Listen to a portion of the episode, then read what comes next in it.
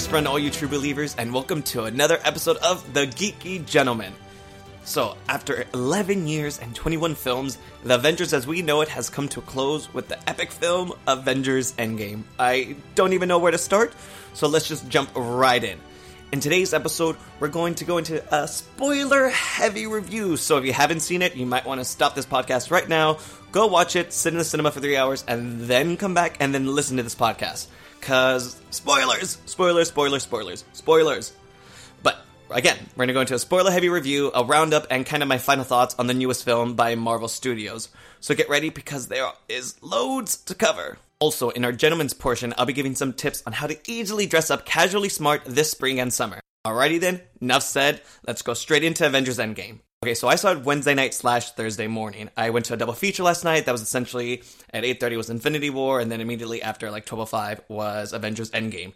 And even now, I'm still processing this film. There was just so much epicness. I just can't even sometimes when I think about it too much.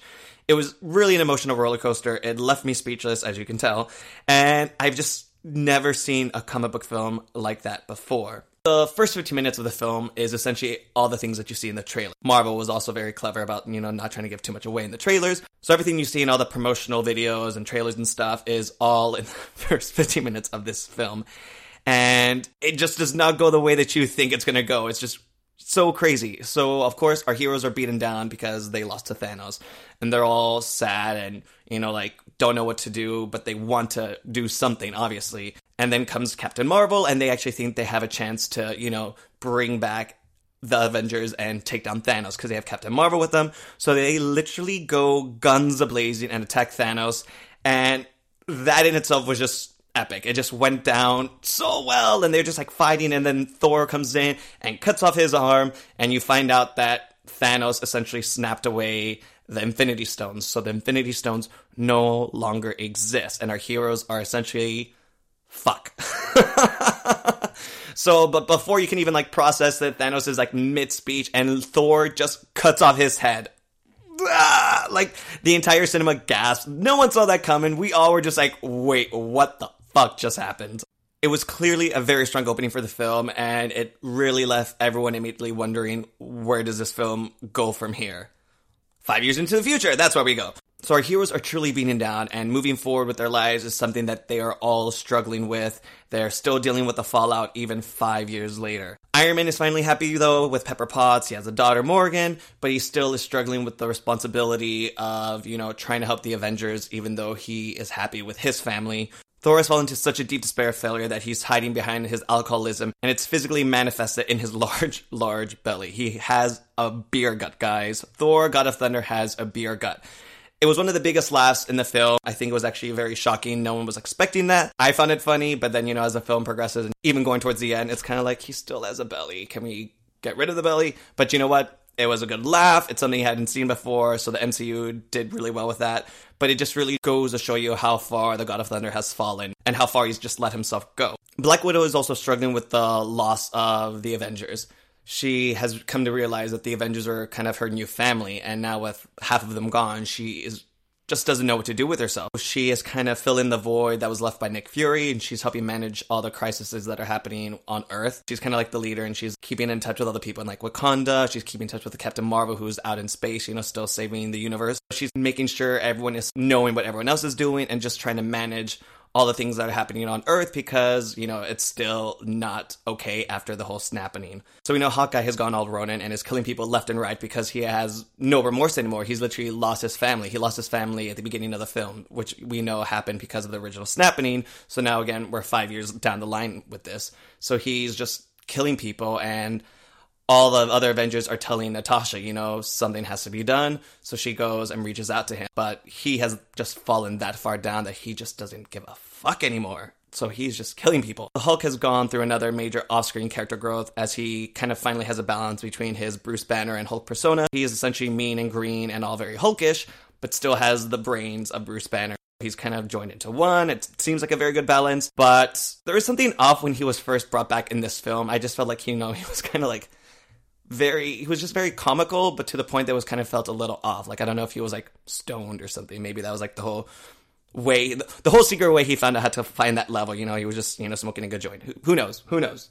But I just felt it was like a little off. Maybe that was just me. Now, Captain America is essentially kind of our eyes into the Avengers. He's, I feel like the one who's like feeling all of their pain, like together. He's trying to stay positive. He really is. He's trying to help them sort out their issues, but at the same time, he himself is just masking the fact that he cannot move forward. He can't. He's in charge of a therapy group that you see in the film of all these people who are trying to move forward with their lives and you know they can't and how can he help them it seems that he has it together but he he doesn't he he himself cannot move forward he is our eyes as the audience peering into the avengers and seeing how far everyone is just fallen and just still five years later, not okay with the events of Infinity War. I did feel that the film did a really good job showcasing the emotional turmoil of all our heroes without feeling like it was trying to rush the plot along. But you know, as fate would have it, Scott Lang returns from the quantum realm, but for him, it's actually only been five hours versus five years. This begins a whole possibility of time travel and essentially rejuvenates the heroes into possibly fixing their future once again. They all split into teams and they dive right into the quantum realm and they get to key points of the past MCU flicks to retrieve past Infinity Stones to bring them into the present to use them to reverse the Snappening. Now this is fun because it leads to so many great scenes as our characters travel back into the past because you get references, you get callbacks that already expand our already established view of the Marvel films. We get taken back to the invasion of New York in the first Avenger film as Captain America tries to retrieve the scepter containing the Mind Stone. It was kind of reminiscent of the scene from Winter Soldier when Captain America is in the elevator and all the shield slash hydra agents come into the elevator and basically they were trying to beat him down but this time it was the other way around so steve goes into this elevator with all the shield slash hydra agents but at that time we all thought that they were just you know shield and he's in there and he's trying to retrieve you know the scepter from them and they don't want to give it to him, so he just like whispers in their ear, "Hail Hydra," and of course they're like, "Oh, he's with us," and it was just so. It was such a good callback to that scene, but it was so funny because, you know, now we know they're Hydra, but, you know, back then we didn't. So it was just fun to kind of like play with that. Now, as Tony travels to the past to retrieve the Space Stone, he's able to have a nice bonding, touching chat with his father, and they bond about, you know, their fears of failing as fathers. So that was really good scene to see between these two. We have Thor traveling to the events of the Dark World as he's trying to retrieve the Reality Stone from Jane, and he sees his mom Frigga, who we know Thor the Dark World dies, and they have a nice touching scene also together, and you just really can see because Chris Hemsworth is such a good actor, you can really see how much Thor has suffered because he literally has lost his entire family, and now he has his chance to talk to his mom. And it's just really fun because as she has powers. She's essentially was raised by witches. So she knows he's from the future. So it's nice that having this level of knowledge we were able to like enjoy this time together before he has to like go and continue his like hero's journey. The hulk also travels back to the events of the first avengers film and he's looking for doctor strange because his job was to get the time stone but of course, at that time, there's no Doctor Strange. There was the Ancient One. So as he gets to the New York Sanctum, you actually see the Ancient One fighting the Chitauri from the rooftops. And that was just so good to see. Because of course she would be. Because when the first Avengers film happened, we didn't know of the Ancient One or Doctor Strange. So it was just really fun to see that she was fighting the aliens too. Because of course she would. That's what she would be doing. Now, during this quest to get the past Infinity Stones, it comes to the point that we have the first major death in the film. And yep, there's more than one. Hawkeye and Black Widow are tasked to go to Vormir to retrieve the Soul Stone. Like we saw in Infinity War, someone has to sacrifice themselves in order to get it. Who's it going to be? This scene was really well choreographed because it really left you guessing who was going to jump off the cliff first. You just really did not know who it was going to be. But it was just a nice moment between these two characters who have so much history together that we have even seen in the film. Of course, each of them wants to sacrifice themselves so the other one can live. Clint is ready to throw himself off because he's like, you know, like I'm essentially unsavable. I care about living anymore. So he was ready to do it. And Natasha was just like, you know, like, no, it's okay. She wants to save him because he up on her back when he had a killer when she was doing all the killing. So she kind of like forgives him and doesn't judge him for that. So she's willing to do the sacrificing. But of course, neither of them wants the other person to die. So it really leaves you guessing. But of course, the person who ends up dying is Black Widow. And it's just really, really sad. She assumes they're going to succeed. So she knows if they do succeed, Hawkeye will get his family back because they died because of the snapping. She knows he still has a chance to have a family. And she herself is willing to sacrifice herself for her family, the Avengers, We also have War Machine and Nebula traveling to the past of the first Guardians of the Galaxy film to retrieve the Power Stone. Now, this is really important to move the plot along of the film. Long story short, because they're traveling to the past, there exists a past Nebula, and present Nebula is also there. So, since she's a cyborg, and her, you know, Thanos has access to her brain and her memory files before, because he that's how he finds out that Gamora knew where the Soul Stone was in Infinity War. So there seems to be kind of a joint connection between past Nebula and present Nebula. So because of this, Thanos is able to see through the eyes and memories of present Nebula, who's in the past, the entire events of Infinity War. So he, that's essentially how he becomes wise to what the Avengers are trying to do. So everyone returns after they retrieve the past Infinity Stones, and as the other Avengers are mourning the loss of Natasha, you realize that the Nebula who was with War Machine, who was attempting to retrieve the Power Stone in the past, Nebula that has come back to the present is actually past evil Nebula and present good Nebula is still stuck in the past, but no one else knows that except the audience. Now, I thought that was a very clever way of the Russo brothers using time travel to kind of go back and expand on all these other things that we've seen in the prior films in the Marvel Cinematic Universe. I really liked it, and I was not expecting that Nebula was going to be kind of like the way Thanos finds out about what's going on and brings them into the, the present timeline. So I think that was actually cleverly well done, so I give him kudos for that. And then, you know, just from there, it just goes mental. So the Avengers have all the Infinity Stones, and it falls on Hulk being able to use the stones to reverse the snapping because Thor in his current condition can't do it. And obviously, we know using all the Infinity Stones has a takes a heavy toll on someone. So you know, it falls onto Hulk being the strongest there is to do it. So Hulk does the snap, he brings everyone back, but before anyone can even process that, you see all these missiles coming from Thanos' ship, who you know he's arrived from the past into the present, literally decimates Avengers headquarters, and it's just too much. From the from that point to the end of the film, it literally does not stop. I mean, the film already does not stop at any given point, but definitely from that point moving forward, it just goes, goes, goes. But not only has Thanos brought this entire army with him, we once again see the Black Order alongside too. So that was fun to see because I felt the one film was not enough for them. I would have liked to see them more, but you know what? It was alright. It was okay. As the Avengers are scattered and they're trying to regroup, we see Captain America, Thor, and Iron Man face off against the Mad Titan. This was so epic because while Thor was in the past, he summons Mjolnir, and he actually takes him back to the present with him too. So now Thor is fighting with two hammers, and it was just a sight to see. He has Stormbreaker and he has Mjolnir, and it was just I just can't even.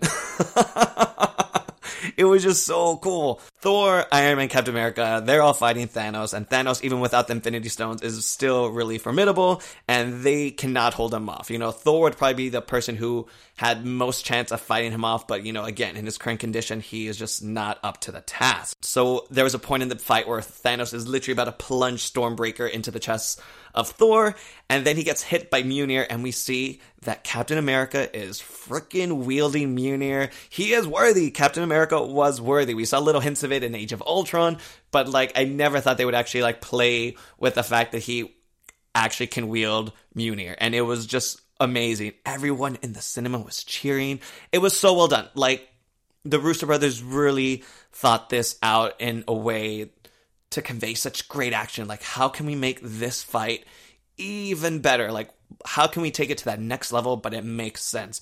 And Captain America being worthy enough to wield Mjolnir makes sense. It happened in the comic books, but it makes sense, and it just made for such an amazing fight scene.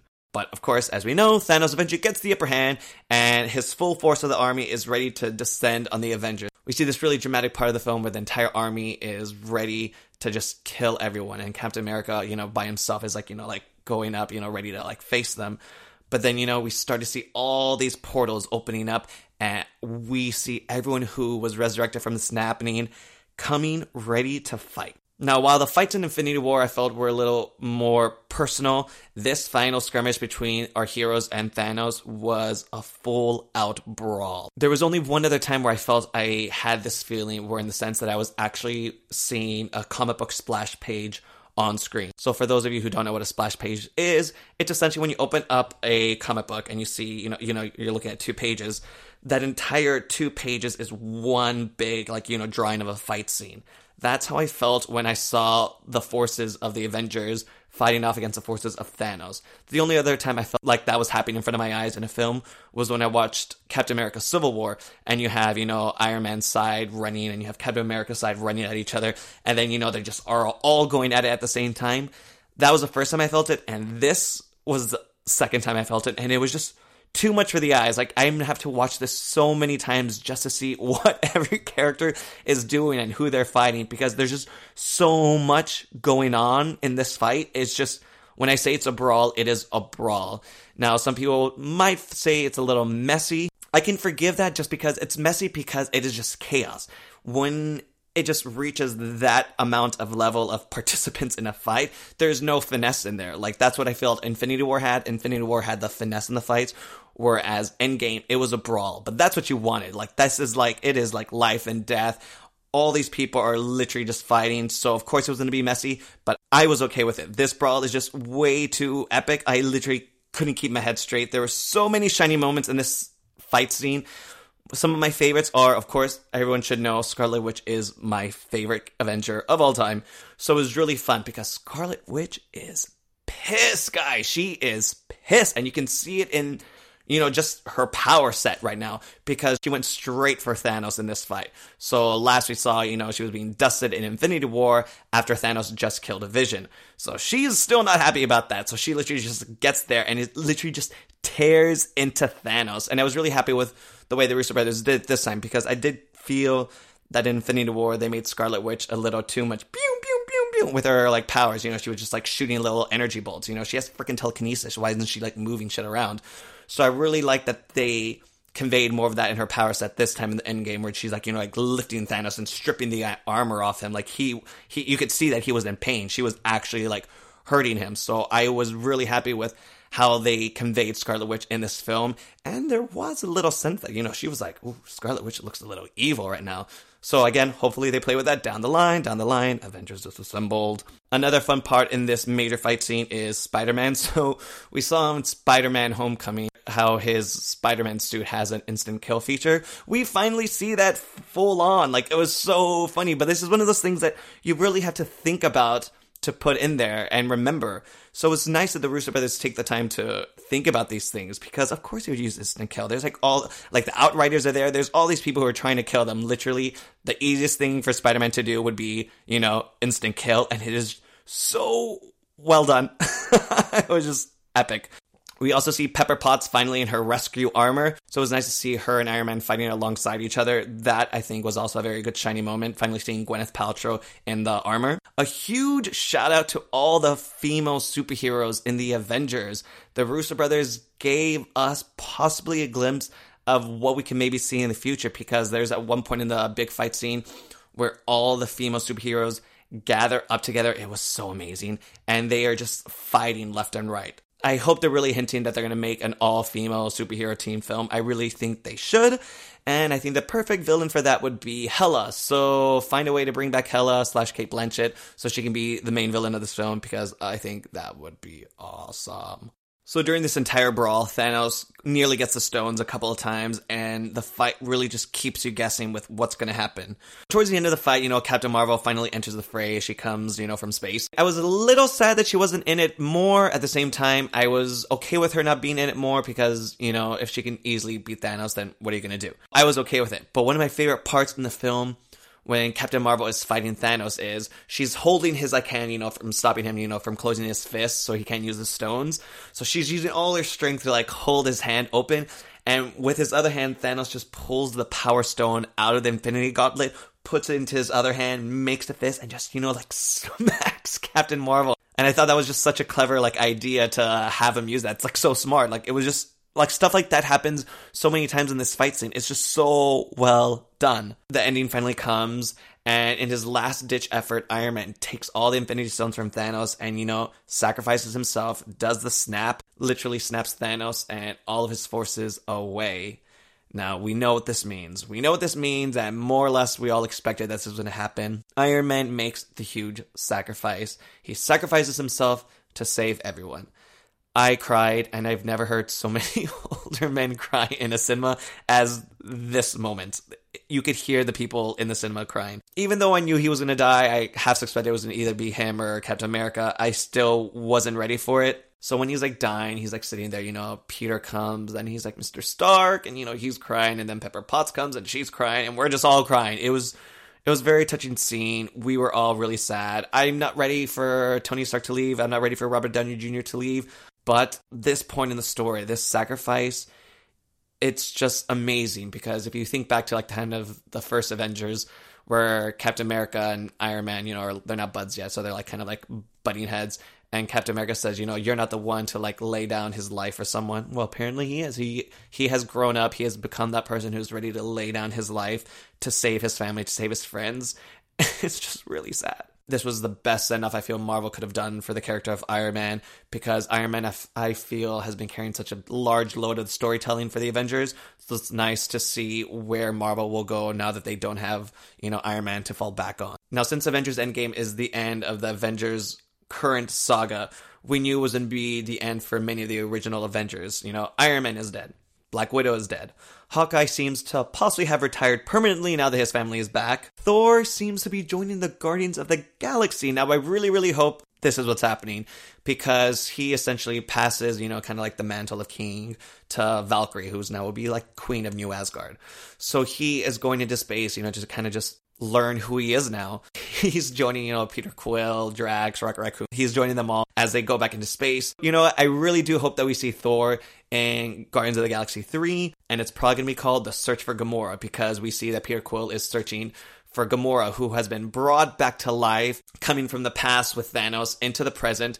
But this isn't the Gamora that we know. This isn't the Gamora that was sacrificed to get the Soul Stone for Thanos.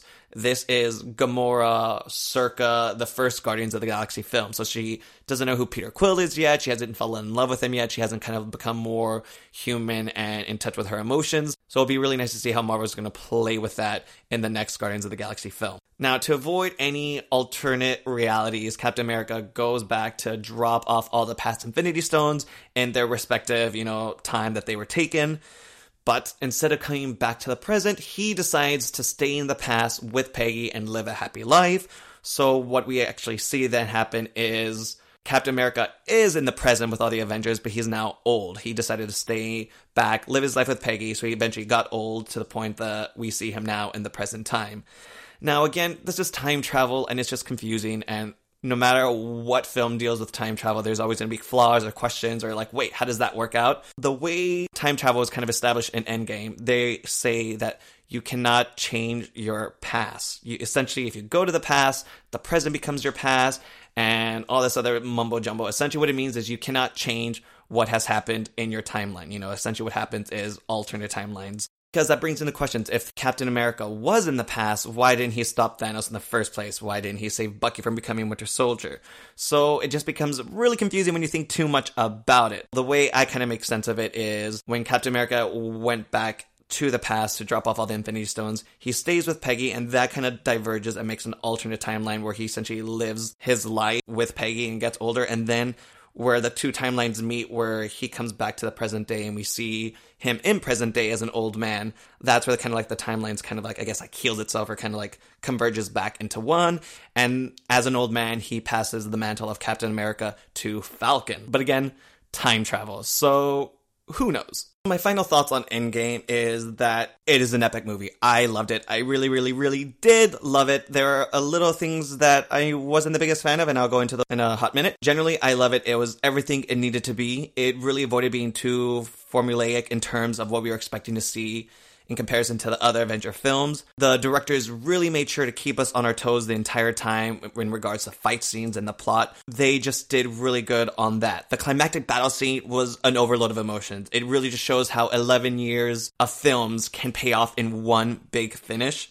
Other movie studios have tried to copy this formula or this you know this pattern of you know this mega franchise and building upon all these other films to have these larger films, you know, DC, Fox. They've really tried to do the same thing and they have not succeeded. So that just shows you it's not an easy thing to do. And Marvel has just done it so well. Can Endgame be a solo film? Can it be a standalone film by itself? No. It really could not exist without setting everything up in the past Marvel films. But it was never meant to be a standalone film. You have to see all the other films to understand, to really, you know, know, reap the joys of everything that happens in this film. You have to. When you go see Endgame without seeing all the prior MCU films, you're only doing yourself a disservice. That's you're only hurting yourself. I love this film literally so much. I'm seeing again tomorrow. I really cannot wait to just sit down for another three hours and just watch it and feel like I can take it in a little bit better, I guess, because I was just like overload. I really just could not deal with everything that was happening first time around. But if I had to pick some things that I just didn't necessarily like too much of the film, the first one I would say is I do feel that the death of Black Widow was not handled the bestest in the sense of so Iron Man died too he gets his whole funeral at the end, you know, and all the characters like pay their respects and everything, you know. Where's Black Widow's funeral? Like, why does she get the snub? I really don't like the fact that, you know, could have easily been a funeral for Iron Man and Black Widow. So that just kind of, you know, didn't set well with me. And you know what? I didn't even think about it when I finished watching the film. It just came, you know, afterwards when I was like laying in bed, you know, at 4 a.m. in the morning, still trying to process what happened. I was like, wait, where's the funeral for Black Widow? So I felt that was a little bit, you know, like a snub. So didn't like that. Also, I was kind of really, really, really, really hoping that because they went back into time and there's all this time travel aspect to it. I really was hoping there would have been more character resurrections in terms of past characters that have died, you know, for sure being alive back in present time. Specifically for me, and it's probably just because I really like the character, I would have really liked to see Quicksilver return. I would have really liked to see Hela return if she's officially dead. But, you know, we didn't get that. So who knows? Maybe that'll happen, or Marvel will find another way to bring back these characters because I really want them to bring them back. But that's just me. That is just me. Now, Endgame may have been an ending for some of our characters, but is actually a beginning for so much more. To have been able to see the characters progress and grow as much as they had in these 11 years of storytelling, for me as a personal fan, it was just amazing. It was, I, I really always leave the cinema thinking, such a good time to be alive. But I've been touched by these films so much, and this film, Endgame, really was just kind of, you know, like the clinch for it. Like, I was just everything I wanted to be, and I still don't think I've realized how much this film meant to me right now because even now I'm still just still processing it. There's so much to take in. One of the things I take away from Endgame is the fact that it focuses on the actual human cost of heroism. In Infinity War, I felt all our heroes were struggling with personal sacrifice. Endgame shows that our heroes have learned from their mistakes and they've come to terms with what real great personal sacrifice is and it's just a really touching, you know, very important lesson to learn from these films that you know have to do with heroes trying to save the world and save the day and save people's lives. There's a cost to that, and I feel Endgame really, really shows you what sacrifice is for the greater good. But it's not all bad. We have Spider Man Far From Home coming later on this year, so you know the MCU won't stay this dark for too long. But now it's time for the gentleman portion of the Geeky Gentleman. So we're now in spring, summer's not too far away, and as the weather starts to heat up, it kind of becomes very much easy to start just to dress for comfort. So for this part of the podcast, I just wanted to give you guys some quick tips, even though you're dressing very casually, how to still look smart while being casual. So my first tip would be drop the jeans. Now I know everyone loves jeans, at least for me, I get too hot. I get hot very easily. But for me, it's just jeans are just too warm. So actually just trade in your jeans for a nice pair of trousers or chinos. They're actually way more comfortable too. You'll find that if you're wearing a pair of smart trousers or chinos, it's actually easier to make a smarter looking combination. Crop trousers are actually my favorite thing right now. I'm wearing them right now too. I feel if you just have trousers instead of jeans, you are immediately boosting your kind of smart level of casualness. Moving on to the second point, t-shirts. Just tuck them in. So I feel for most guys, the staple of dressing casual and easy is a t-shirt and jeans. So just trade that out. Use the first point. Trade out your jeans, get some chinos. And when you have your t-shirt, just tuck it in. You don't even have to wear a belt. I'll even wear a belt sometimes. It literally just looks so smart instantly. And you can even branch out and be a little bit more creative when you're doing this. You know, get a pair of trousers that has a good pattern on it, or, you know, maybe just a little bit louder of a color, and just pair that with a color combination that works t-shirt and you were kind of already making a very good bold statement. So my final tip now would be shoes. Now to finish off a look, you need a good pair of shoes. So what I'm essentially saying is leave your active sneakers, your gym sneakers at home. If you'd wear it to the gym, if you'd work out in these shoes, do not wear them with the look. If you really want to wear sneakers, wear some high-end sneakers or some nice dress shoes, some lace-up shoes, or my favorite thing to do is to wear a pair of loafers because again, I like to wear crop pants. I feel loafers look really good with crop pants, and they come in a multitude of colors. You can get them in leather or suede, and it just makes you look so much smarter than if you're wearing just regular trainers or sneakers. So those would be my three main easy tips to instantly make yourself look smarter while dressing casually. First tip, drop the jeans, t-shirts, tuck them in, shoes, wear smarter shoes, don't wear your sneakers. If you incorporate those three easy tips for your just casual daily looks, you will look so much better. I promise you. Alrighty, guys, that's it for today's episode of The Geeky Gentleman. Thank you so much for tuning in once again. Don't forget to subscribe and rate this episode, and I'll have another episode coming right at you guys very, very soon. So until next time, I'm your host, David Calderon, and I'll see you later.